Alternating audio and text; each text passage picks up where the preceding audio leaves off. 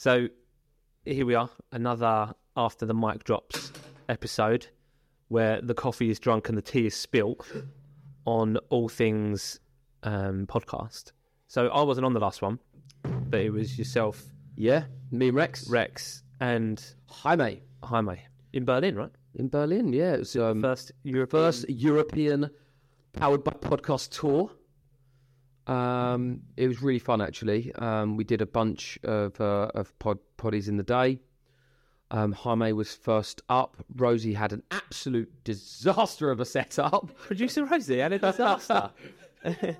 Oh, I actually forgot about that. Uh, the camera stopped recording halfway through. The microphone, uh, the microphone took hours to set up. Yeah, it did. Wires weren't working. It's incredibly uh, embarrassing. But having listened, My to mate it, was waiting there for ages. No, that's not true. So long. That's not true. having listened to it though, it's it sounded like a good one. It was fantastic. Super He's got such a depth of experience. Yeah. Um, and particularly, uh, so we, we covered a, a range of topics like how to make better data driven decisions. Yep, which is probably applicable to everyone. Any business in right? any team in any uh, yeah in any field uh, or industry, um, and then how you can collect that data and all that sort of stuff. Um, that was probably more focused around TA, um, but uh, yeah, he, I mean he managed a team through the Ukraine, you know, the introduction of the war in Ukraine, and um, and how they got how they you know got people out and, and all that sort of stuff. So that was uh, interesting. Uh, obviously, he's currently working for a uh, a brand that makes sex toys. So Yeah. how does that impact? Any freebies? Uh, some some exchanges under the table, um, but uh, we got we got into like how actually your brand impacts your hiring strategy, right? Like not just your brand, but like what your business does. Yeah. software developers uh, some he you know he's had experience where some software developers don't necessarily want to contribute to that industry Yeah, of course. I guess they can be moral reasons, religious reasons, all sorts, right? or just like you know when you go down the pub and it's like what do you do oh sell sex tools. Hmm. Some people don't fancy that Well, Fine, fair. which is fair. But I the, think it'd be a quite good conversation starter to be honest He also said some people don't care. They're like, Yeah. okay, I'll just come. Well, when you think Yeah, about products it, is- when you think about it, it's just an e-store, right? So, like Amazon, you can buy sex toys on Amazon, Hmm. but you don't necessarily consider that, a, a, a, you know, a morally a different perspective. So, um, yeah. it's just an e-commerce site in in reality, and a massive one as well, right? huge.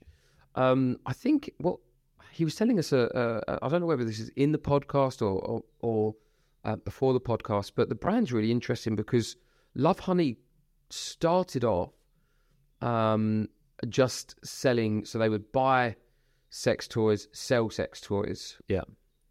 and now they've merged with the company that were manufacturing. Oh, really? So now they own the whole process. So really interesting business, actually. To be honest, as a brand, I think they've they've done quite a lot to legitimize is the wrong word. What- maybe, what maybe, Paul? maybe no, no, no. I'm saying they've done a lot to make that the industry a lot more mainstream. Like Yeah, no, lots of TV ads. Um, Yeah. I think It's, they- they've it doesn't feel seedy anymore. It feels just inclusive. Exactly. Yeah, is that the right word? yeah, normalized. Normalised. Yeah. I don't like that word, but it's true. Normalized.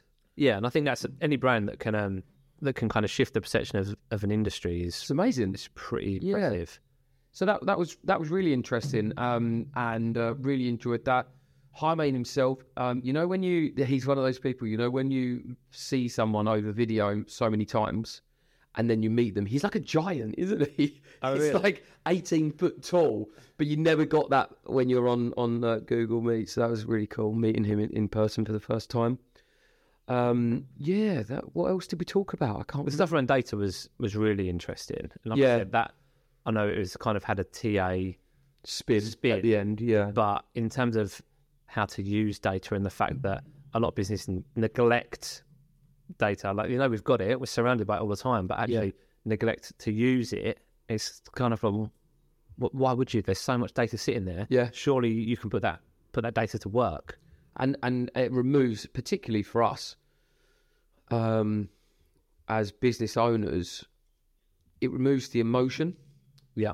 And I think that's you know when you're in in the world of TA, when you're in the you know he's the the head of people, VP of people. So when you're considering people, emotions come into play, Yeah. and having being able to make data driven decisions that removes the emotion. Not that you want to in all aspects remove emotion. Empathy is really important, but it does allow you to make more guided decisions that when when you know scrutinized or questioned can can hold water. Yeah. Well, the the quant and the qual are always going to be two important parts of the Yeah. data, right? Um, and obviously, working in a people focused industry, there's always going to be a people focused element, right? But if we can have the data, as you said, to kind of validate Yeah, exactly. identify decisions, then that Yeah. kind of makes sense. Like we're just going for a big data data project, now, aren't we? Huge data project for the next half of the year. Yeah. Um, yeah, purely because of that that reason. We, you know, we don't understand. We've got uh, so much data in the business that we're not utilizing or understanding enough of. Um, so yeah, that would be a, a really interesting project to get stuck into for, for the next six months, I suppose. Can always give Jaime a bell if you need. Yeah, exactly. So who's do we know who's next on the Who would be Powered by next? people. Um, Ehab. ah delivery hero? Delivery. Ehab from Delivery Hero. Really yes. guy. Yeah, really cool guy. Um, and has worked for some amazing companies as well. Um, he has been at PepsiCo, um, Johnson and Johnson. He's worked across Europe, Middle East. He's got such a such a, a cool background. And going from uh, you know a company like PepsiCo, where quick decisions are, are made in five years, Yeah, yeah. um, to uh, you know a more uh, leaner business like uh, Delivery Hero. Um, we talk a little bit about that as well. Um, how what what what does what does quick decisions? How do quick decisions change in businesses depending on their size and structures? And yeah, interesting stuff. Then I think who else do we have on the day? Um, Matthias. Matthias Schmeister um, from Emnify. So yes, a couple of really exciting podcasts to look forward to. Amazing. So I guess obviously the Jaime's episode has just gone live. If you could give one kind of what's the what's the best thing to look out for if someone is to watch it? What's going to be the biggest takeaway tip? Hmm. I would say uh, we like the the stuff that we've talked about in terms of data. We talk a little bit about for anyone in recruitment. We talk about, or, or particularly in house, we talk about the different ATS ATS systems, applicant tracking systems that that we've used, experienced, wh- why they're good and, and whatnot. Um, and yeah, I think um, it, just from a, an intrigue perspective, um, you know how he managed the the war in Ukraine Yeah. um, getting people out and, and some of the challenges that they experienced through that process. I think there are not many people that, that have been able to do that. Definitely. So that wasn't at at Lovehoney. That was at um, his previous company, Auto Auto One. Auto One. Yeah. Um, but yeah, really interesting, nevertheless. Mm, Right, producer probe. Was there anything that you wished you'd covered differently in the episode or in more depth? Mm, I don't. I don't think so. I think we did go into quite a lot of detail, and um, data. Uh, data is one of those things that, um, I mean, for someone with ADHD, can get quite boring as well. So you don't want to go too far into that. Um, uh, I think you know, uh, really getting maybe getting to know uh, uh, some of the some of the, the, the stories through the the Ukraine war could have been maybe quite interesting. Um, but also, it's it's one of those topics that you never really know how far to probe, um, how sensitive it is. Yeah, and it's obviously very triggering for a lot of people, right? It absolutely is, yeah. Um, and then um, you know, with uh, maybe there there could have been a, a deeper probe, if you like, with the sex toys, but uh, no pun intended.